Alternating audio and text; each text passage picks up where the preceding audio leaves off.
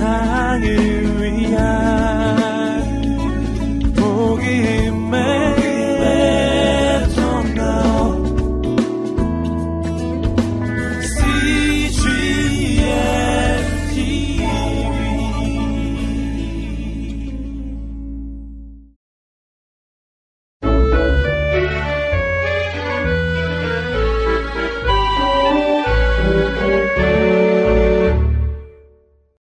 40일 사무엘하 11장부터 12장 말씀입니다. 63. 다윗 왕과 바세바 사무엘하 11장 12장 다윗 왕은 블레셋 민족을 이스라엘에서 모두 쫓아냈단다. 하지만 이스라엘을 괴롭히는 적들은 아직도 많이 있었지. 다윗 왕은 군인들을 이끌고 나가 이 적들과 맞서 계속 전쟁을 했단다. 다윗왕이 전쟁에 나갈 때면 요압 장군도 함께 갔지. 요압 장군은 이스라엘 군대의 대장으로 군대 총사령관이라고도 불렸지. 어느 날 이스라엘 군대가 다시 전쟁을 하고 있을 때였어. 이번 전쟁에 다윗왕은 함께 가지 않고 궁전에 머물러 있었단다. 대신 요압 장군이 군인들을 이끌고 전쟁을 하고 있었지. 어느 날 저녁이었어. 다윗 왕은 크고 멋진 자기 궁전에 있는 평평한 옥상에 서 있었단다. 하늘이 맑아 아주 아름다운 저녁이었지. 궁전 옥상에서는 주위에 있는 집들이 다 보였단다. 주위 집들의 정원도 보였지. 무심히 주위를 둘러보던 다윗왕의 눈에 어느 집의 정원이 눈에 띄었어. 그 정원에 연못이 있었는데 어떤 부인이 연못 옆에서 목욕하고 있었단다. 와, 정말 아름다운 여인이군. 다윗왕은 속으로 이렇게 생각했지. 저 여인의 이름은 무엇일까? 다윗왕은 신하를 당장 그 부인의 집에 보냈단다. 그 부인의 집에 갔다 온 신하는 이렇게 말하는 것이었어. 그 부인의 이름은 바세바라고 합니다. 부인의 남편 이름은 우리아입니다. 우리아는 요압 장군 부대의 군인이라고 합니다. 이 말에 다윗 왕은 이런 생각을 했단다. 저 부인의 남편이 유압 장군 부대 군인이라면 그 남편은 지금 집에 없겠구나. 그렇다면 바세바 부인을 나의 궁전으로 초대해도 좋겠는걸? 다윗왕은 바세바를 데려오도록 했단다. 바세바는 다윗왕의 말을 듣고 궁전으로 왔어. 다윗 왕은 바세바가 매우 아름다워 한눈에 반해버리고 말았단다. 나와 함께 이곳에 있으시오. 마침 당신의 남편 우리아는 지금 집에 없지 않소. 바세바는 다윗왕의 말대로 했어. 다윗왕과 함께 궁전에서 얼마 동안 살았단다. 두 사람은 아주 행복한 시간을 보냈지. 두 사람은 마치 결혼한 부부처럼 지냈단다. 결혼도 하지 않고 결혼한 부부처럼 같이 살면 안 되는데 말이야. 바세바는 우리아의 아내니까. 다윗왕이 한 일은 옳지 않은 일이었지. 하나님께서도 다윗왕이 한 일을 아주 싫어하셨단다. 하지만 다윗왕은 그런 것에 전혀 신경을 쓰지 않았어. 오로지 바세바 생각만 했단다. 바세바를 무척 사랑했거든.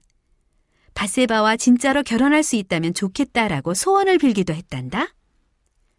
그러나 그건 불가능한 일이야. 왜냐하면 바세바는 이미 우리아와 결혼한 몸이었으니까. 그때 다윗 왕이 아주 못된 계획을 생각해냈단다. 정말 끔찍한 계획을 생각해낸 거지. 다윗 왕이 세운 못된 계획을 들어봐. 만약 우리아가 죽어버리면 나는 바세바와 결혼할 수 있어. 우리 아는 군인이야. 군인들은 전쟁에서 싸우다가 쉽게 죽기도 하지. 다윗 왕은 군대 총사령관인 유압 장군에게 편지를 썼단다. 그 편지에서 다윗 왕은 유압 장군이 전쟁에 나갈 때 우리아를 군대 가장 앞에 내세워 싸우게 하라고 명령했어. 적군이 칼과 창을 들고 공격해오면 가장 앞에 있는 우리아는 누구보다 먼저 죽겠지. 다윗 왕의 계획이 어떠니? 정말 끔찍하지? 유압 장군은 다윗 왕의 명령대로 했단다. 이스라엘 군대가 적의 도시를 공격할 때 우리아를 가장 앞에 나가 싸우게 했어. 결국 우리아는 적들이 쏜 화살에 맞아 죽고 말았지. 모든 것이 다윗 왕이 바라던 대로 되었단다. 바세바의 남편은 전쟁에서 죽었어. 이제 다윗 왕은 바세바와 결혼할 수 있게 되었지. 얼마 후 바세바는 아들을 낳았단다. 아들을 품에 안고 다윗 왕은 아주 기뻐했지. 다윗 왕은 정말 행복했어. 다윗 왕은 우리아를 죽인 것에 대해 잘못했다고 생각하지 않았지. 그런 생각은 전혀 하지 않았단다. 오로지 바세바와 자기 아들 생각만 하며 좋아하고 있었어. 그러나 하나님께서는 모든 것을 알고 계셨어. 하나님께서는 다윗 왕이 한 일을 잊지 않으셨단다. 하나님께서는 다윗 왕이 자기의 잘못을 뉘우치기를 기다리고 계셨어. 하지만 그런 일은 일어나지 않았단다. 어느 날 나단 선지자가 왕을 찾아왔지. 하나님께서 나단 선지자를 보내신 거야. 나단 선지자는 다윗 왕에게 말했단다. 하나님께서 왕에게 전할 말씀이 있다고 하십니다.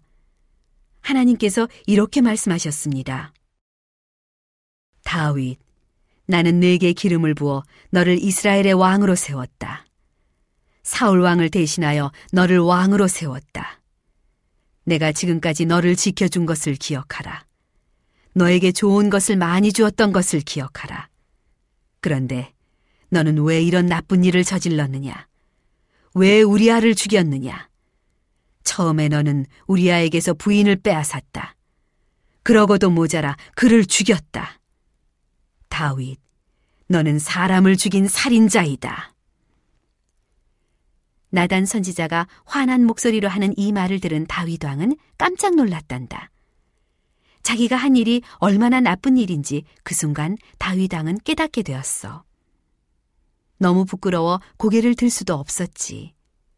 자기가 살인자가 되다니. 다윗 왕은 나단 선지자에게 말했지. 제가 큰 잘못을 저질렀습니다. 저의 죄를 이제야 깨달았습니다. 하나님께서 저를 용서해 주실까요? 진심으로 저의 죄를 뉘우칩니다. 나단 선지자가 말했단다. 다윗 왕이시여. 하나님께서 왕을 용서해 주셨습니다. 하지만 바세바가 낳은 아들은 죽게 될 것입니다. 얼마 후 바세바의 아들은 병에 걸려 아파하다가 죽었단다. 다윗 왕과 바세바는 아주 많이 슬퍼했지. 아들이 죽은 것은 모두 자기들의 잘못 때문이라는 것을 잘 알고 있었어. 하나님께서는 나중에 바세바에게 다시 아들을 주셨단다. 두 사람은 이 아들에게 솔로몬이라는 이름을 지어 주었지. 솔로몬은 평화의 왕이라는 뜻을 가지고 있어. 나중에 다윗 왕이 늙으면 솔로몬이 그 뒤를 이어 왕이 될 거야. 그리고 솔로몬은 하나님의 성전을 짓게 될 거야. 성전은 황금 언약궤를 갖다 놓을 하나님의 집을 말해. 다윗 왕에게는 그 외에도 아들이 여럿 있었는데 솔로몬이 가장 중요한 아들이었단다.